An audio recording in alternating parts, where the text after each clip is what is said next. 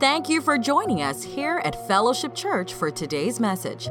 Our desire is to encourage others to love God, love people, and impact the world. And we would love to hear how God is using this ministry in your life. So take a moment and visit us online at fellowshipws.org. Find the Share Your Story button and tell us what God is doing in your life. While you are there, you'll also find useful information about our church and other resources that will bring you closer to Christ.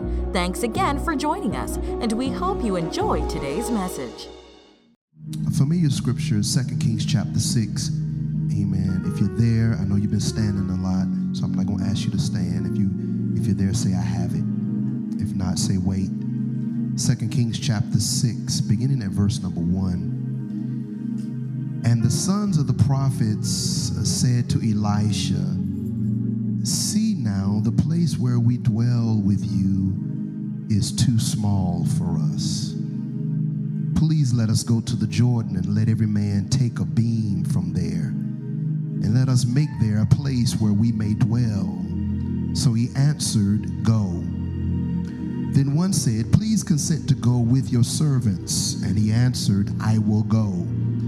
So he went with them, and when they came to the Jordan, they cut down trees. But as one was cutting down a tree, the iron axe head fell into the water. And he cried out and said, Alas, master, for it was borrowed. So the man of God said, Where did it fall? And he showed him the place. So he cut off a stick and threw it in there, and he made the iron float. Therefore he said, Pick it up for yourself. So he reached out his hand and took it. Is that what your Bible says? Look at verse number four again. So he went with them, and when they came to the Jordan, they cut down trees. Grab somebody by the hand and repeat my subject to them. Say, neighbor. Come on, you can say it better than that. Say, neighbor let's cut down some trees.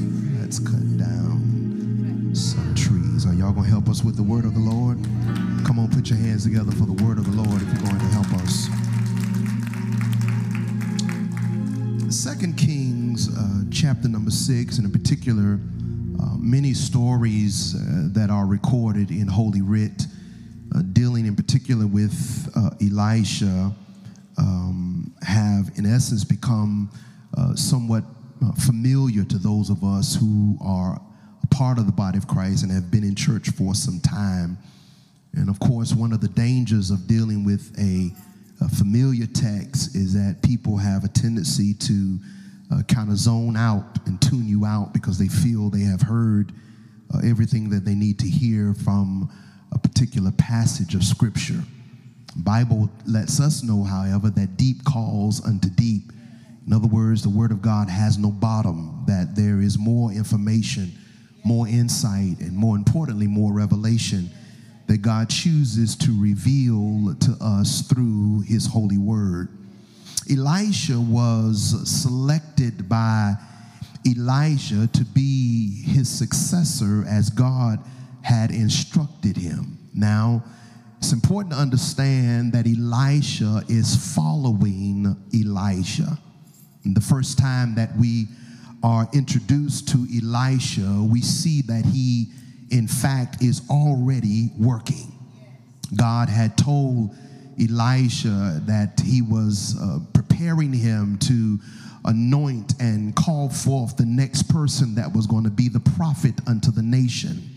And so when Elisha goes and finds Elisha, the scripture records that Elisha is in fact already working. In other words, he was plowing his father's field. In other words, when Elisha finds his replacement in Elisha, he finds Elisha already working. The Bible says that then Elisha takes his mantle, his covering, and throws it over Elisha and instructs him to follow him. Now, it's important because Elijah is uh, locating, finding, identifying his successor. And he understands that the person that's coming after me is going to have to have certain qualities that are needful and necessary for where God wants to take the people. Therefore, I think it's important to understand, of course, and I say again, that when Elijah finds Elisha, he is already working, plowing his father's field.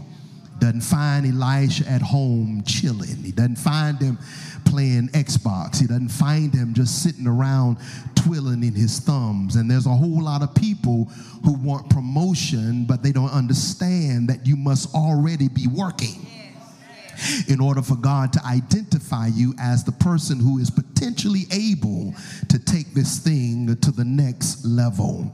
Elisha, then, after he is covered by Elijah, followed him until the time had instructed uh, Elijah that the Lord instructs Elijah that his time was up and he was preparing now to bring him home.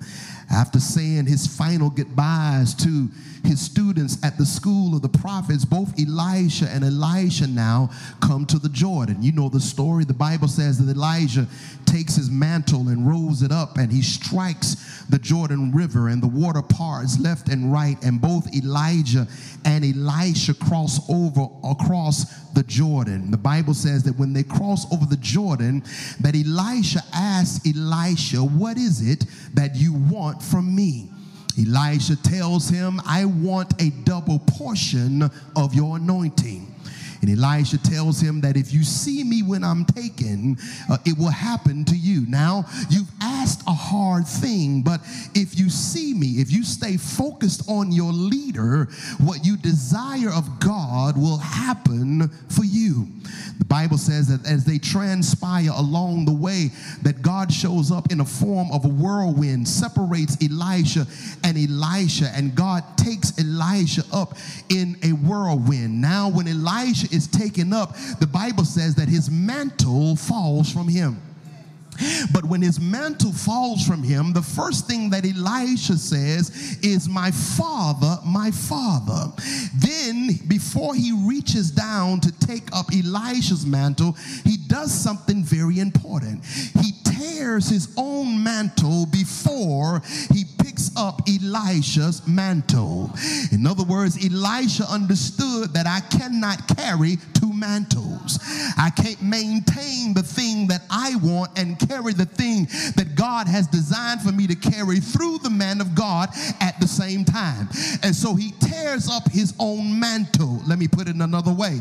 Before Elisha picks up Elijah's vision, he tears up his own vision because he understood that if my vision is going to come to pass, it's going to come to pass as a result of me embracing the vision of my leader. See, the problem that we're having with many people is that they're frustrated because they're trying to understand why is it that God has not brought my dreams and my visions to pass? It's because you have not connected your dream and your vision under the auspices of the covering of the place that God has assigned for your life. In other words, the thing that God wants to do to you is important, but you must understand that the thing God wants to do corporately in this house is greater than your personal assignment. And as soon as you connect your personal vision, your personal mantle to the mantle of the man of God, God will then bring the thing that you desire to pass. Tell somebody you got to tear your mantle up first. The Bible says that after Elijah is taken by God, that Elisha comes back in order to cross over the Jordan. Watch what he does now. He takes the mantle that has fallen from Elisha, he rolls it up, he strikes the water, he crosses over onto the Jordan River. When he crosses over the Jordan River, the students of the school Elisha and say, Hold up, uh, we witness now that the spirit of Pastor Jones, I mean, the spirit of Elijah is on Elisha. They notice that Elisha is there, but Elijah's spirit is resting upon him. And the students now respect Elijah because of the spirit of Elijah that's on him. The spirit of the pastor should rest upon every follower of God in this church. One of the problems that we're having is that we're coming in contact now with people who don't have the spirit of the leader. And whenever you're dealing with people who don't have the spirit of the leader, they will easily frustrate you when you're trying to do the thing that God has assigned you to do through the leader that God has set over your life. That's why you got to always mark people who don't have the spirit of your leader. Ask your neighbor, do you have the spirit of your leader? The Bible lets us know, and I'm hurrying now, that, that Elisha now begins to perform exploits. Remember now, he has asked for a double portion of Elijah's anointing. In other words, every successor ought to do at least double as much as the preceding generation. Every good father wants his children to do greater than he did. It is a poor father who does not want his child or children to go further and greater than him.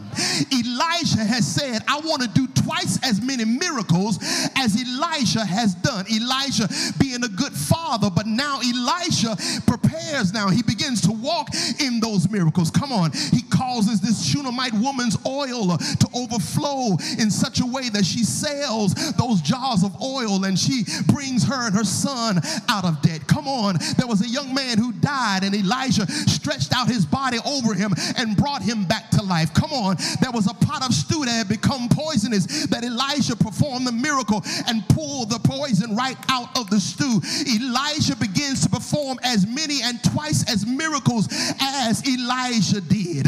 I want to tell you, fellowship church, that the only way you're going to do greater exploits is you got to make sure that you stay connected to your leader. You don't allow the enemy or anybody else to separate you and divide you from the man and woman of God that He has set and established over your life. I'm trying to tell y'all that if you stay connected, you're going to do twice as much, you're going to have twice as much, you're going to go further than the preceding generations, and God is going to bless your life. Slap your neighbor high five, tell him you're going to do twice as much.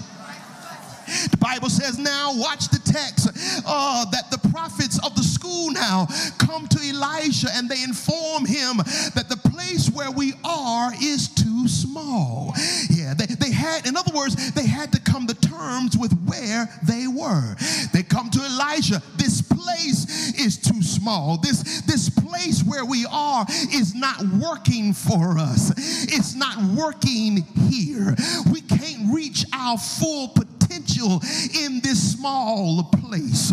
We know that greater is in our future. And in order to foster greater, there must be a change that takes place. Look at somebody and tell them change is getting ready to happen. Yeah. In order for greater to happen, that means that change must take place. In order for God to do abundance in your life, change has to take place. God will not perform miracles in your life and allow you to stay where you are. Change must take place. Yeah, they come to Elijah and tell him that the place where we are is too small. Now, in the Hebrew, the word small there means narrow or tight or limited. But I also found out that that word also means adversary or enemy. In other words, the place wasn't small simply because of a lack of space, but the space had become adversarial. The place had become a threat oh God, or a block to their advancement as a meeting location. What are you saying, preacher? I'm telling y'all that the greatest enemy that tries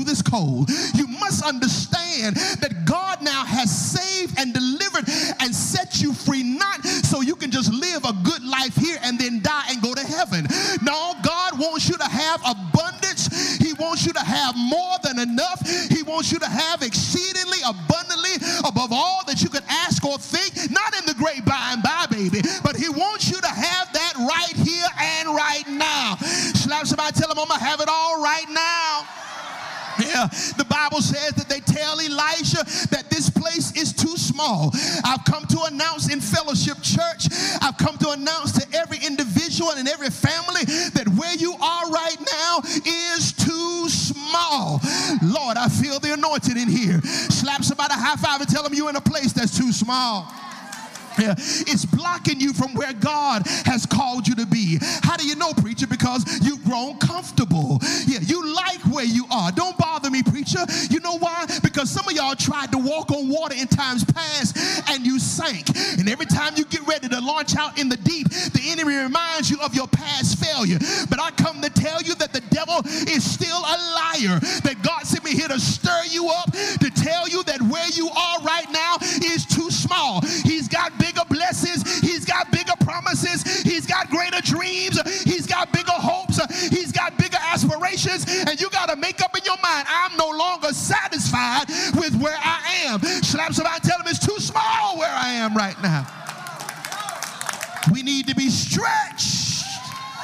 in our faith. We need to be made uncomfortable with where we are. You need to become unsatisfied with where you are. You need to stop taking scripture out of context. Talking about I've learned to be satisfied and content with whatever state I'm in. The devil is a lie. If it does not reflect how big and how great our God is, slap somebody, tell him I don't want none of that. Stretched.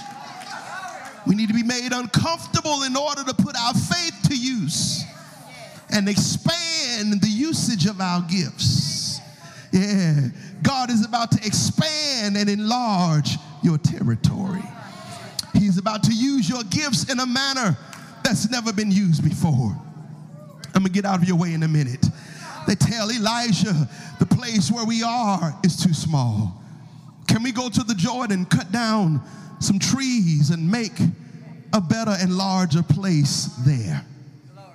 Elijah said, Yeah, uh, we, we, we can go and do that. He, he, they say, well, we want you to come with us. He, he consents to go with them, and, and they make their way to the Jordan in order to cut down trees. I, I thought it was rather strange for them to ask to go to the Jordan in order to cut down trees. Because if the place where they are is too small, it seems logical that they would then cut down some trees where they were and build a larger place there. Why go to the Jordan to get trees and then request to build the place there, according to verse 2, there in the Jordan, and not come back to where they were? What is the deal then with where they are? Well, in the background of the text, we discover that Elijah um, had founded and developed three schools of the prophets. These were places where Elijah were training young prophets to be seers, to be prophets over the nation. There was a school of prophets in Gilgal. There was a school of the prophets in Bethel. And there was a school of the prophets in Jordan. This particular group is the school of the prophets who had been in Jericho. Remember now, they tell Elisha that the place where they are is too small. Small, again, is not so much space, but it's adversarial, it's an enemy issue.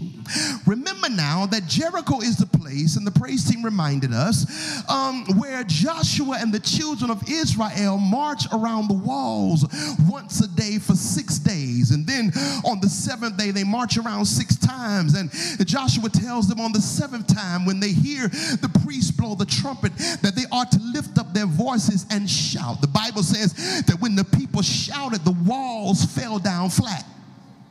And the people went in and possessed the city. Remember now, according to Joshua chapter 6 and verse 26, Joshua pronounced a curse over Jericho that tragedy would come upon anyone who tried to rise up and build in the city.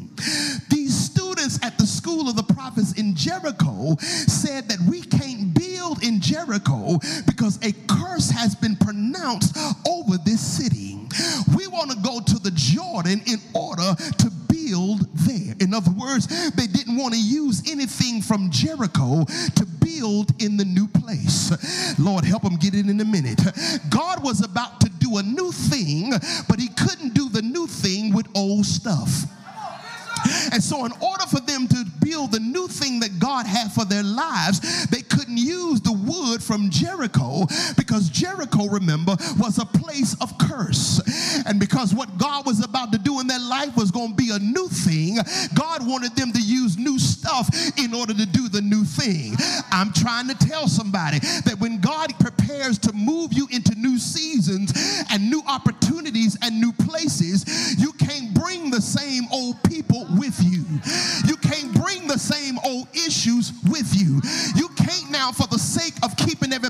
happy, stay connected with people who always want to remind you of how things were bad in Jericho when God has released you to your new place. Look at somebody tell them you've been released to your new place.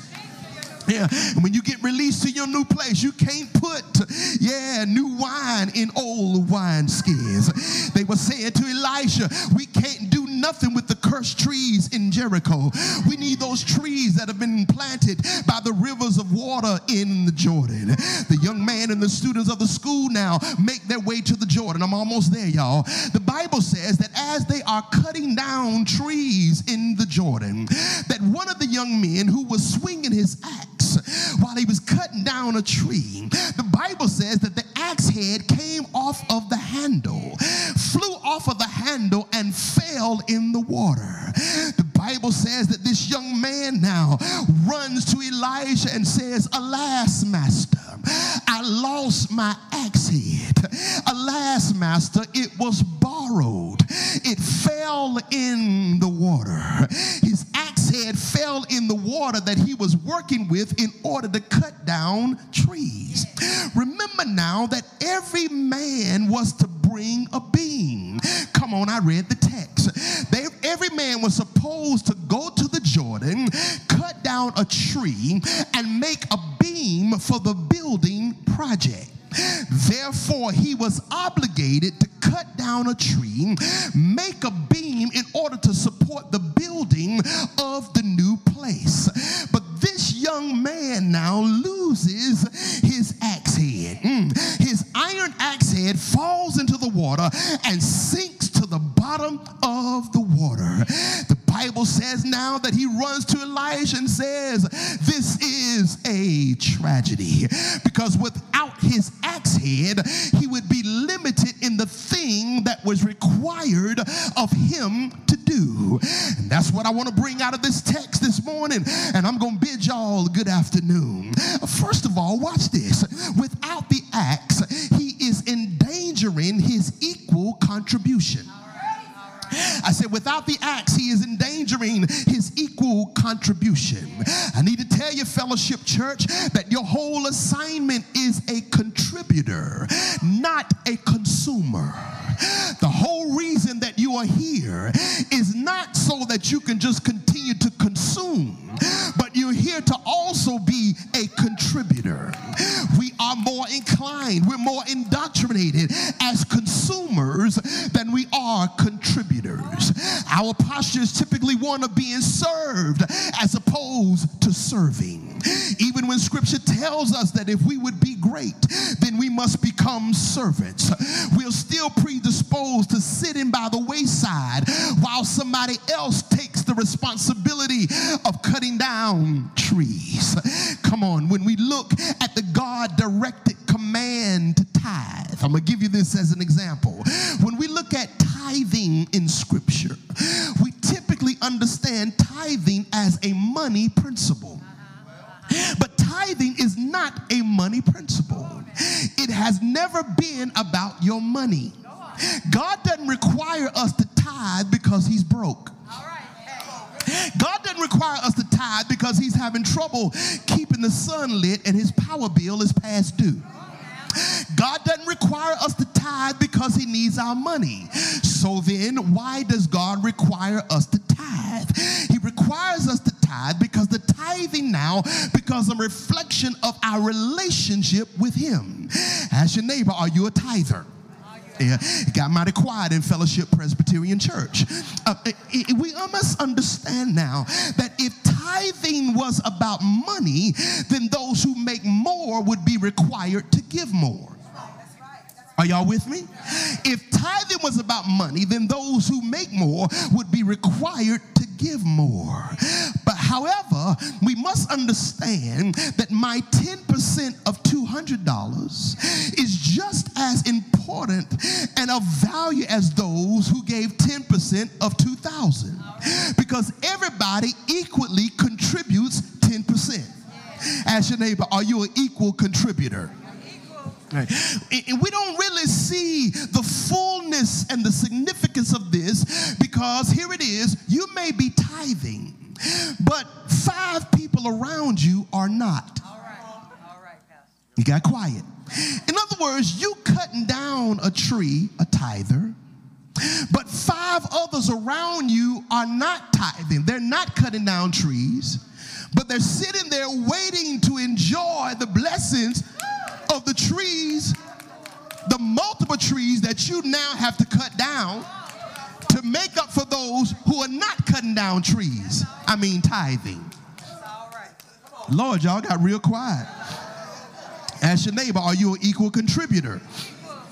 The sad part about it, Pastor Tony, is that everybody has an axe because everybody has something to offer.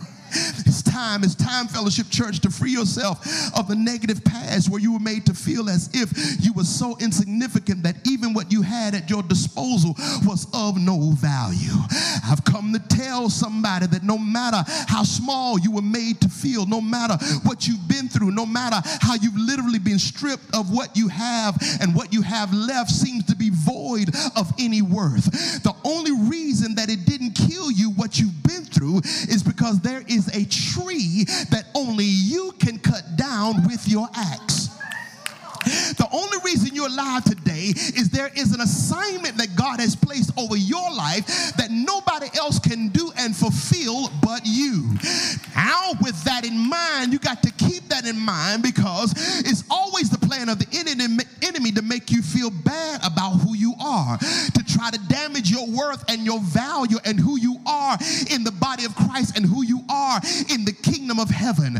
But when you understand that there is a God has birthed and created me in the earth to do that can't nobody do but me, you'll be able to stand flat footed, square your shoulders, and put a smile on your face and tell yourself, I am a person of worth and value. And the only reason I have survived what I have been through in my past is because there is yet something that God has assigned over my life to fulfill.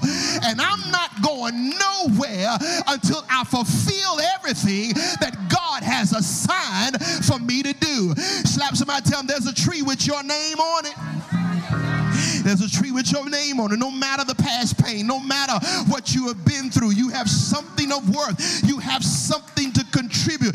Even if church people make you feel unworthy to use your act because of past indiscretions, I want to tell you, baby, with tears in your eyes, there is a tree that only you can cut.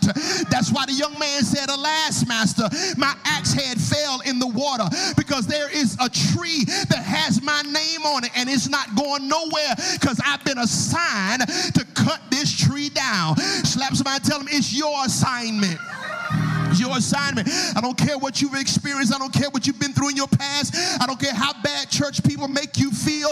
I don't care how they throw up your past in your face. The thing that God has assigned for you to do is the thing that only you and you alone can do.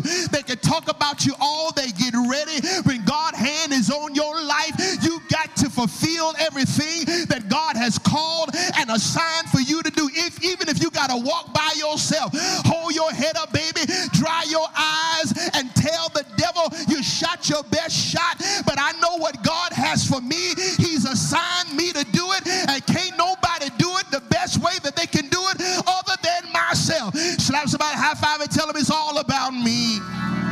I don't care what you've been through. Your dad might have walked out. Your mom might have dogged you out. You've gone through some things, heartbroken relationships, but you have something to offer. You've got a major contribution that you yet have to offer. No matter what you've been through, your contribution is valid.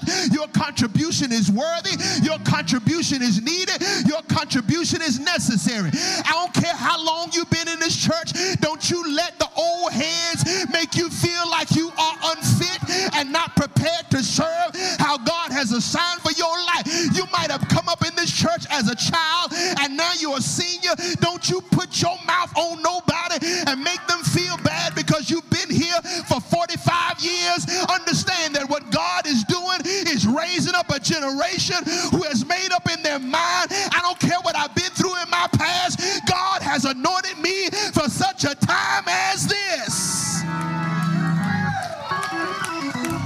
Without the axe head, I'm getting there, y'all. Without the axe head, the second thing I want to tell you is that proficiency is compromised.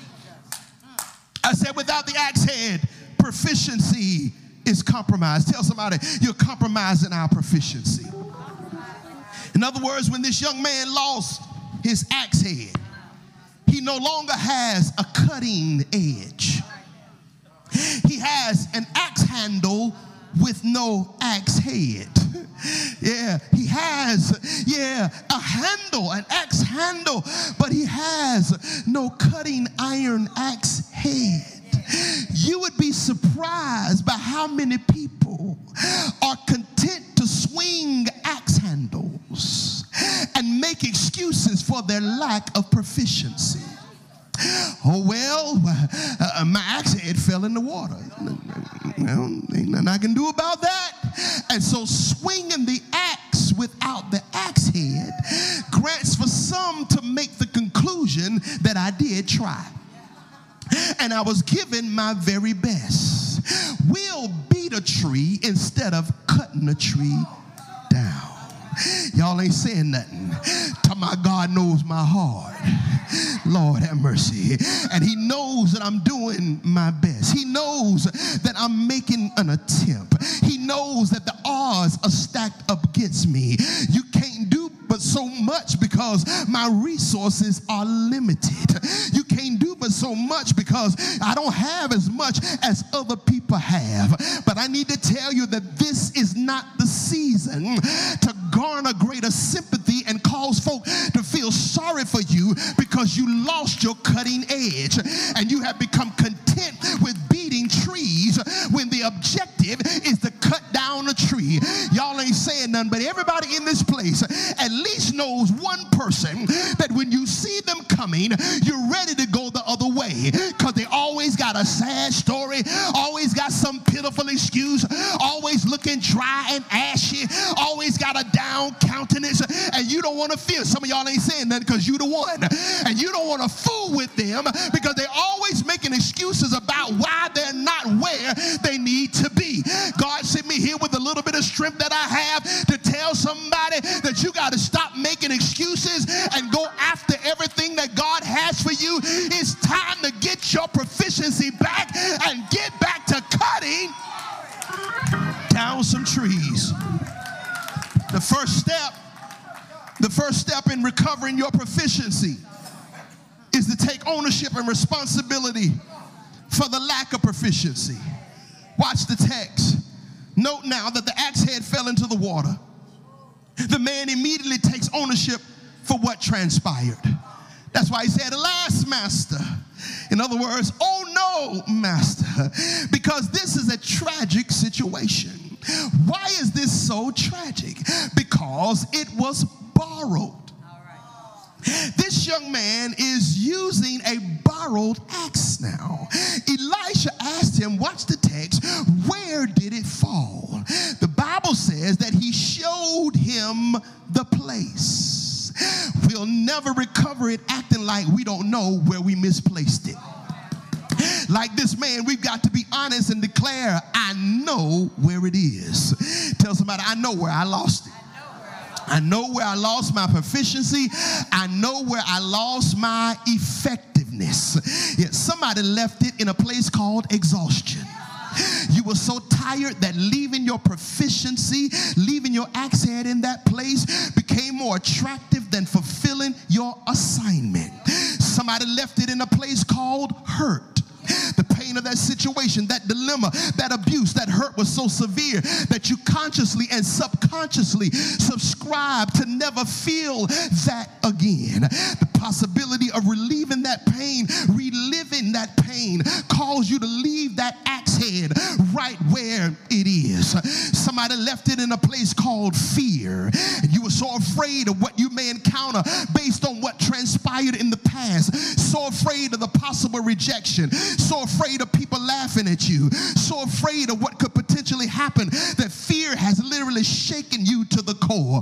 But I like it now. Notice that Elisha never asked him, How did he lose it? Elisha asked him, Where did you lose it? Tell somebody, I didn't ask you how. He never asked him how did he lose it? Because he never asked explained asked him to explain how or why he lost it. Because Elijah knew if I asked him how or what happened that it would open up the door for him to talk about something that neither one of them could do anything about. And that is the past. Y'all ain't with me. Elijah didn't ask him how it happened or what happened. He asked him where did he lose it? Where did it fall? And he showed him the place. Showing Elijah the place is not for the purpose of reliving that place, but for the recovery of your proficiency so that you can go back cutting down a tree in order to move forward. Elijah is not interested in how it happened. All he wanted to know is where did it fall? Because at the end of the day, we'll lose a whole lot of time talking about how it happened. And the reason some folk, when you come to them for help, they will ask you how or why is because they want to get into your business instead of giving you the solution proficiency. Y'all ain't saying nothing, but some of the most gossiping people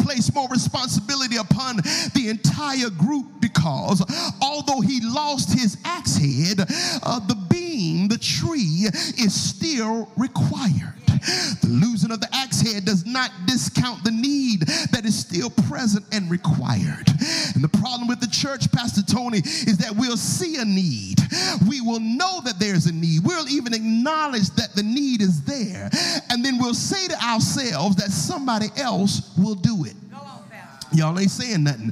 In First Corinthians chapter 12, the Apostle Paul talks about the unity of the body. And he informs the believers in Corinth of how vital each part of the body is, working in various gifted capacities toward the accomplishment of total body movement. When a part of your body is not functioning, when a part of your body is missing, it puts a strain on the entire body.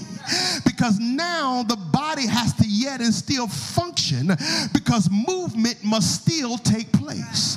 But it puts additional strain on the body in order to perform how it has been designed to function.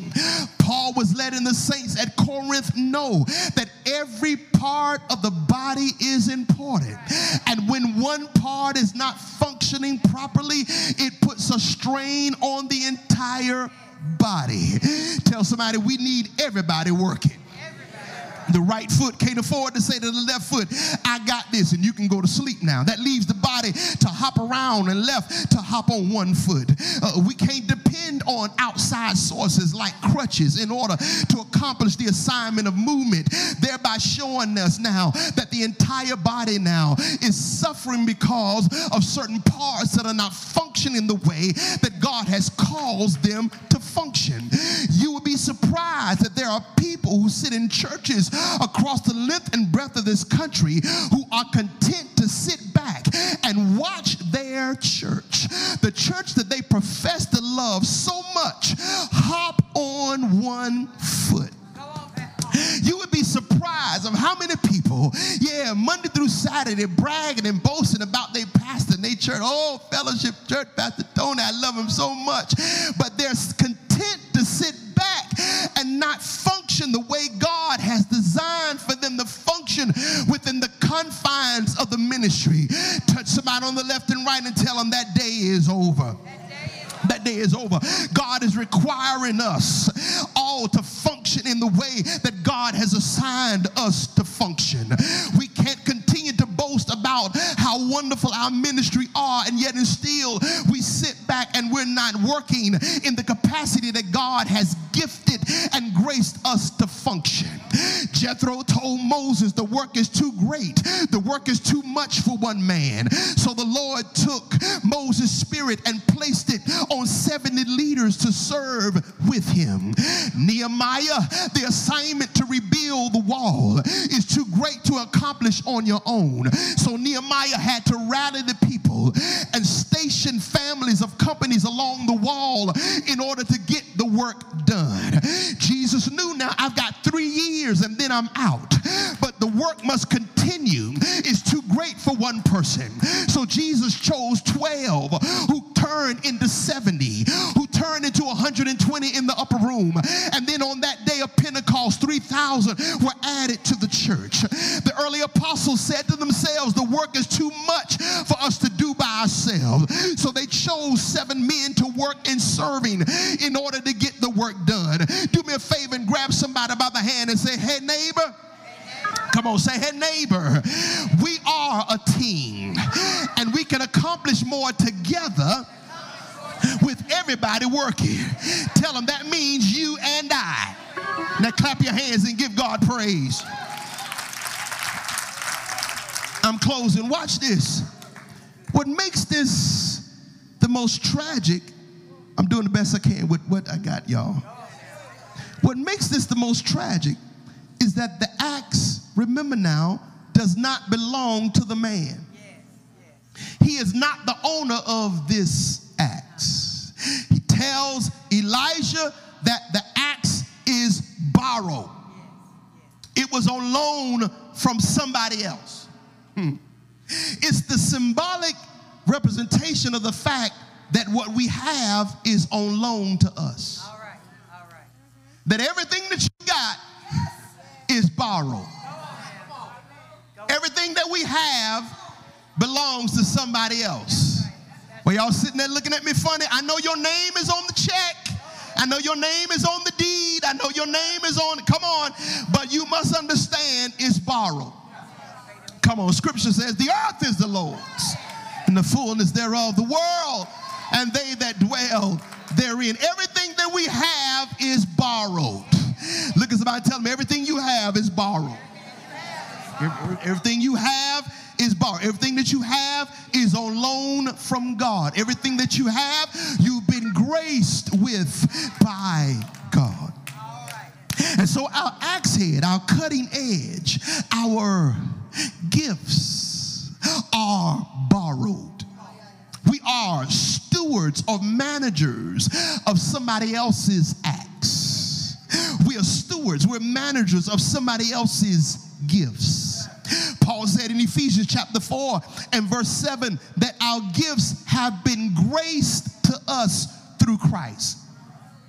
That the gifts that we have, he loaned them to us by and through grace. You have been great. You didn't do anything to merit what you have. Your gifts have been graced to you by God. That's why you should never ever allow anybody to make you feel bad or any kind of way about how God uses you. Because what you have has been graced to you by God. In other words, there's nothing special that he did to merit the gifts of God. Tell somebody it's been grace to you. So, how dare we remain stagnant and ineffective in utilizing what we've been graced with? There is coming a time of accountability for what you and I have done with the Lord's acts. Ask your neighbor, what have you done with the Lord's acts? Note now that it was one axe. I'm closing, y'all. I promise you I'm finished. It was one axe head, one gift. Give me something so I can close this. It was one axe. It was one axe head. It was one gift. We're so busy trying to impress people with our multiplicity of gifts that we can't perfect one. Are y'all with me?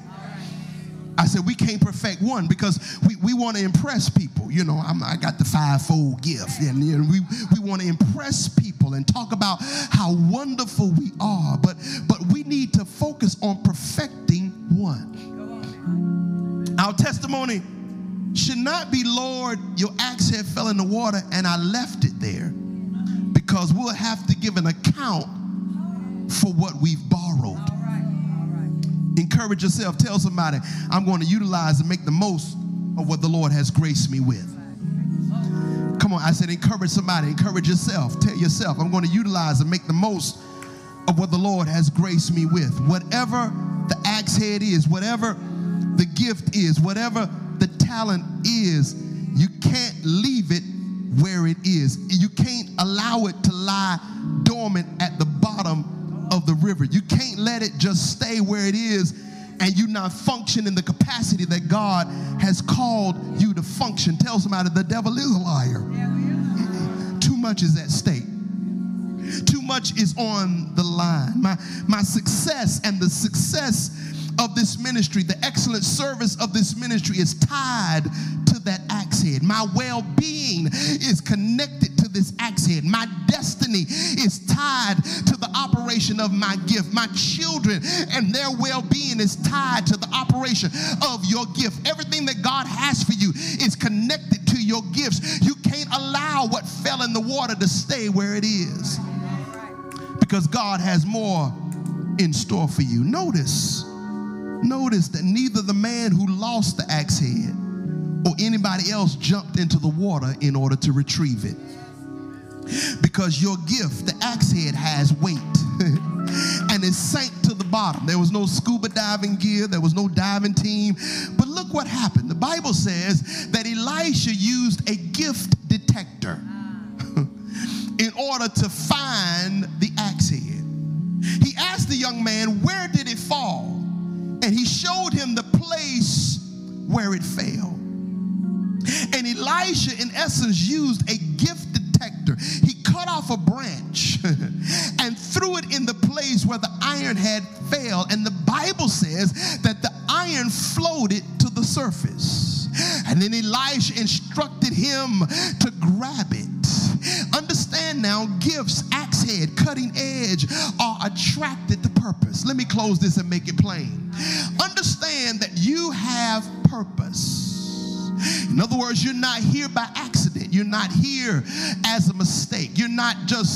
some mistake that happened one night uh, when your parents were excited. No, you, are not an accident that happened in the backseat of somebody's car. You, you, you're not here by happen chance, but you're here on purpose and you're here because you have purpose. What is purpose? Purpose is the creative intention intention that answers the question of why.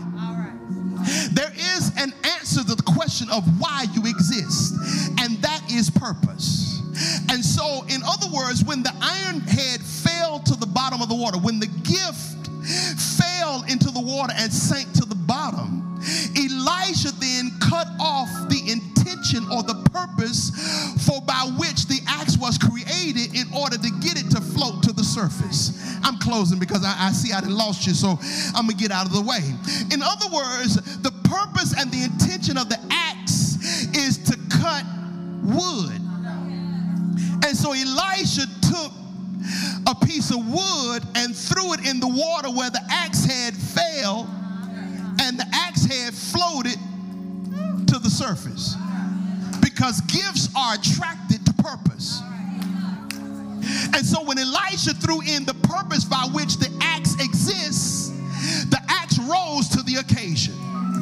And the reason many of us, our gifts and our talents are lying dormant is because we need to make sure that our purpose, oh God, is connected to the intention or the reason by which God graced us with the gift. You got to make sure that you're in the right place, doing the right thing that God has called and gifted you to do. That's when the connection happens. Lord have mercy. Tell somebody, are you in the right place at the right time? Elijah cut off purpose. Everybody stand so I can pray. Elijah cut off purpose, the wood, and threw it in the place where the gift fell and it floated to the top. Because purpose will always stir up gifts. I said, purpose will always stir up gifts. You have gifts. The problem is the reason it's lying dormant, the reason it's lying at the bottom of the river is because it will only surface for purpose. It will only come to the top for purpose. Fellowship Church, join hands. I want to pray. Fellowship Church, musicians softly, understand that there are gifts all around this church. God has graced each and every one of us with gifts. And even on this day, as we celebrate this man of God, God thought enough of Fellowship Church to grace you with a gift in your pastor. He's leading by example. He's setting a precedence for you. He's establishing a road by which we must follow. And brothers and sisters, everything that God has in store for us, He's ready to bring to the surface. He's ready to utilize you in a way and in a capacity that you have been created and designed to function. A whole lot of people are confused within the body of Christ because they find themselves operating in areas that they have not been purposed to operate in. We got to make sure that our gifts match our purpose. We got to make sure that there's an alignment because when that alignment takes place, we're able to retrieve our cutting edge, the thing that God has designed and assigned for us to do. Every head is bowed, every eye is closed. Squeeze that hand now, and even around this church, begin to pray for that neighbor. In the name of Jesus. Come on, open your mouth and pray. God, I pray for the gifts that lie dormant in my neighbor. There's some things that you want to bring to the surface in their lives. There's some things that you want to bring to pass in their lives. There's some things that you want to do by and through them. It's the plan of the enemy to keep them disconnected, their gifts and their purpose, to bring a disconnection there. But Father, even around this sanctuary, as we squeeze hands and as we pray, I ask, Lord, that you would meet your people this morning. I ask, Father, that you would touch them even now. I ask, Father, that you would stretch forth your hand that you, oh God, as I squeeze my neighbor's hand, that you would stir up the gifts of God that are on the inside of them. God, I pray that you would bring to the surface every axe head, every cutting edge, every gift and every talent that is lying dormant. God, I just pray that you bring it to the surface. Oh God, I know that you've called my neighbor for such a time as this. And I believe that you have something wonderful in store for their lives. And even now, God, as I squeeze and as I pray for my neighbor, God, I just thank you for them. Thank you for their family. Thank you for their homes. Thank you for what you're doing in their lives. You brought them to this place. And so, Father, I pray now that you would touch them and meet them at the point of their need. In the name of Jesus, we know that you're able. We know that there's no shortage in you. We know that there's no weakness in you. We know that there's no failure in you. We know, God, that you can do anything Have your way in my neighbor's life.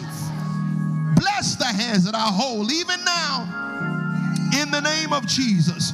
We glorify you for who you are, and we thank you for what we know and believe and trust that you're going to do. We give you praise because you've called us for such a time as this. And we know, Father, that in the midst of what we have gone through and in spite of everything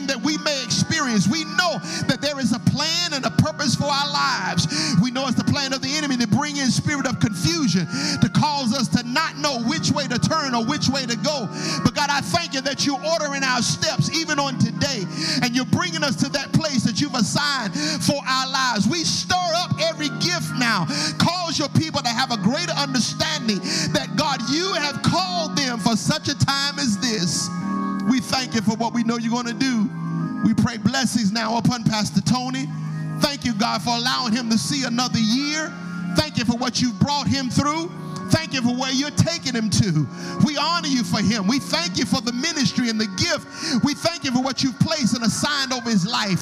And I ask, Father, even now that you would continue to strengthen him like never before.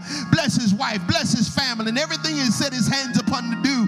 We speak blessings over it because, God, we know that as you bless our leader, those blessings are going to flow down unto the body.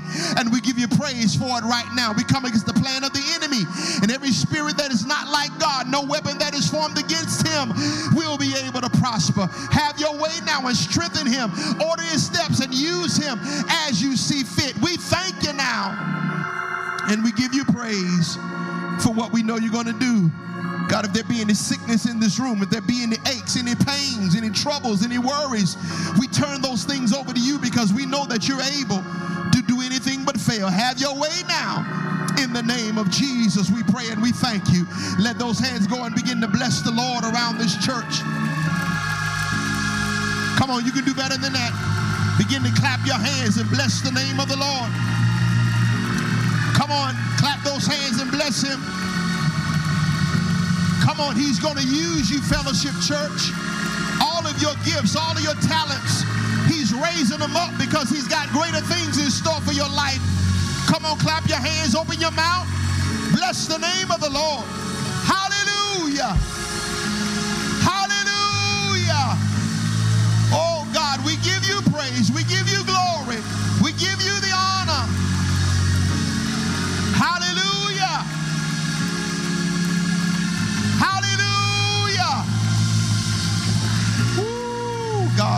Bless your name. Hallelujah. We give you glory. We give you honor. We thank you even now. Move out of your seat. I want you to run to as many people as you can. Hug as many people as you can. Tell them God is stirring up your gifts. God is stirring up your gifts. Come on, your axe head is floating to the surface. Your potential is coming up. Oh, hey, woo. Your proficiency is coming back.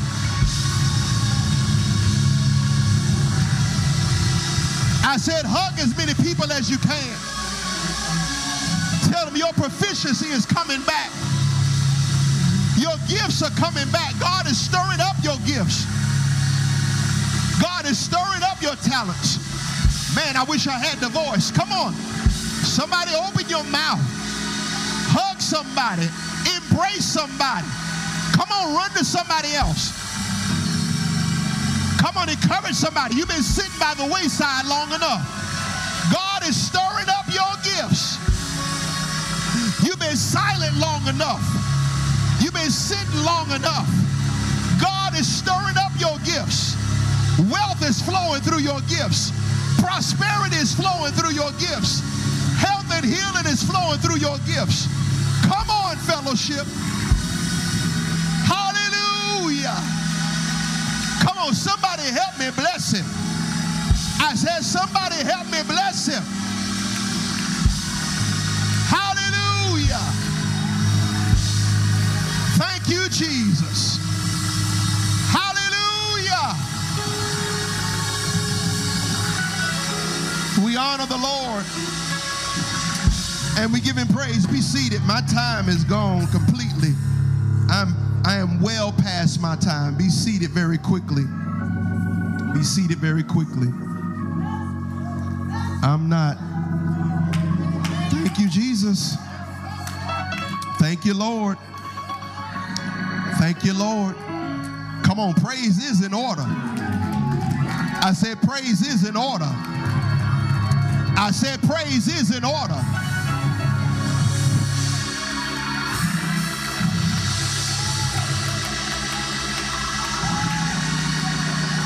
I said, praise is in order. I believe somebody feel their gifts rising to the surface. I believe somebody's encouraged because you know you've been sitting on your gifts long enough. Come on, you've been quiet long enough. Tell three people on your row, you've been quiet long enough. You've been sitting long enough. Come on, everything God has for you, come on, it's stirring up in your spirit. It's stirring up in your spirit. It's time for it to rise. Hey, hallelujah. Hallelujah. Woo. Come on, throw those arms around somebody and say, Stir it up, Lord. Stir it up. I said, throw your arms around somebody. Say, stir it up, Lord. Stir up every gift. Stir it up.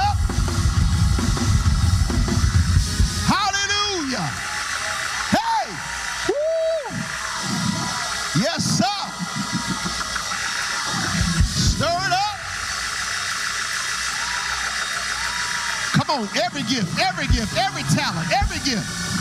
Come on, God's giving you your proficiency back. God's giving your cutting edge back. God is giving you new insight, new wisdom. Hallelujah. We thank him. I said, we thank him. I said, we thank him. We thank him. And we give him praise. Hallelujah. Hallelujah. Hallelujah. Come on, I believe somebody know there's some things you should have been doing a long time ago. But you put it on the shelf. You put it on the shelf. Come on, and you forgot about it. But God sent this word today to tell you that He's stirring up all of your gifts. It could no longer lay on the surface, on the floor, the bottom of the ocean. God is stirring and raising up your gifts. Come on, if you believe that, you ought to be clapping your hands and giving God praise. Hallelujah. Hallelujah. Thank you, Lord. Thank you, Lord. Thank you, Lord. Thank you, Lord. Thank you, Lord. You've been sitting on it long enough. I said you've been sitting on it long enough. You've been sitting on it long enough. Business. Dream that dream. Build that home. Come on. You know you got the talent. You know you got the gift. Come on. Stir up that gift. Hallelujah. Thank you, Jesus. Thank you, Lord. Thank you, Lord. Thank you, Lord. Thank you, Lord. Thank you, Lord. There's more to you than what's on the surface. God is bringing some things up out of your spirit. Woo! I feel that in the Holy Ghost. I said, God is stirring up some things out of your spirit. Some things you gave up on. God is raising it back up. Hallelujah.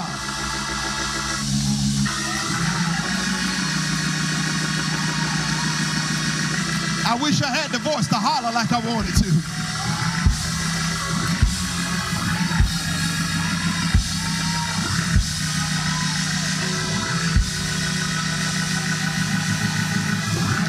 Oh, it's coming back up. It's coming back up. It's coming back up. It's coming back up.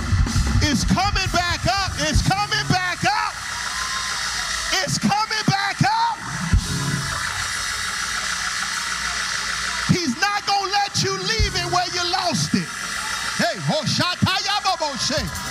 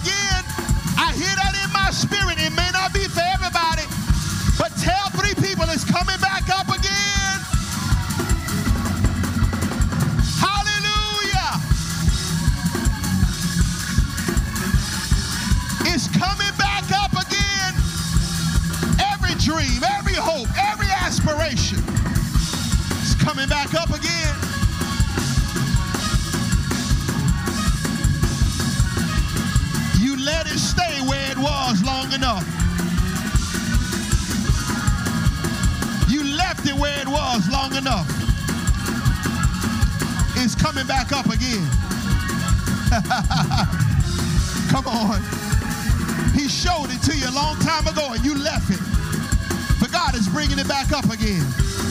Hallelujah.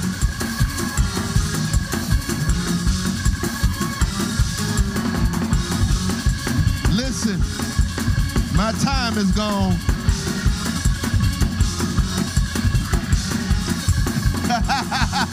Hallelujah. Thank you, Lord. Thank you, Jesus.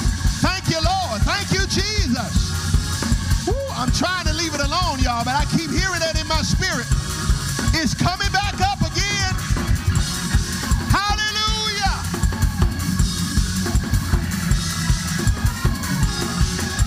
Grab somebody by the hand. Grab somebody by the hand. Look them in the face and say, hey, neighbor, what you gave up on, God told me to tell you it's coming back up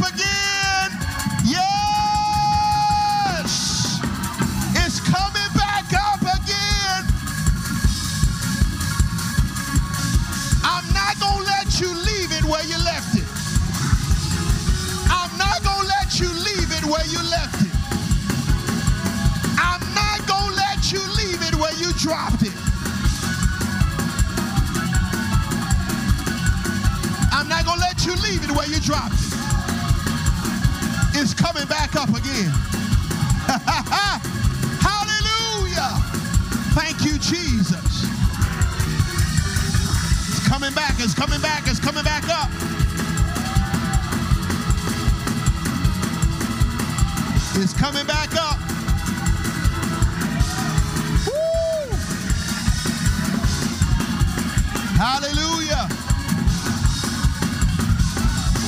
Coming back up. Pastor Tony is coming back up. It's coming back up.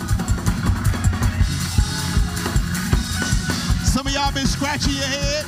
God, why you keep showing this? Why you keep showing me this? Why you keep telling me this? Why I keep waking up in the middle of the night? Why I keep dreaming the same dream? Why I keep having the same emotions? Why my family keep going through the same thing? God is trying to tell you it's coming back up again. He's not going to let you leave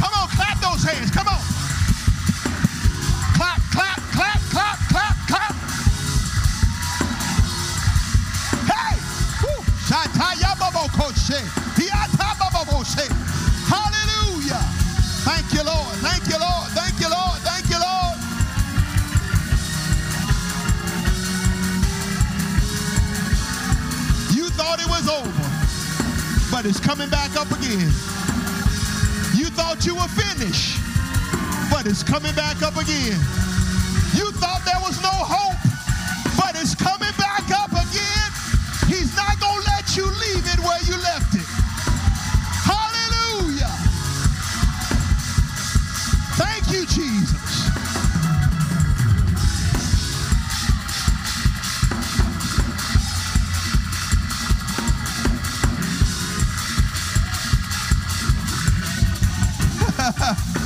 I gotta go. We gotta go. I, I need you to understand, and we're gonna move on. I need you to understand that gifts and talents have generational consequences. That gifts and talents have generational consequences. And the reason, even though you dropped it, the, the reason you can't leave it where it is, is because it's tied to the next generations that's coming after you. And the plan of the enemy is that you would leave it and just walk away and forget about it.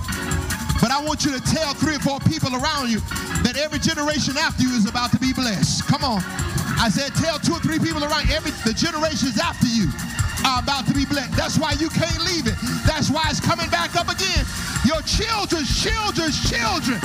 Yes! God, I wish I could holler. Hallelujah. You better shout for your children. You better shout for your children's children. You better shout for your children's children. Shout and praise it. It's coming back up again for your children, for your baby. You didn't do it, but they gonna do it. And they gonna do it twice as great as you did. Shout and praise.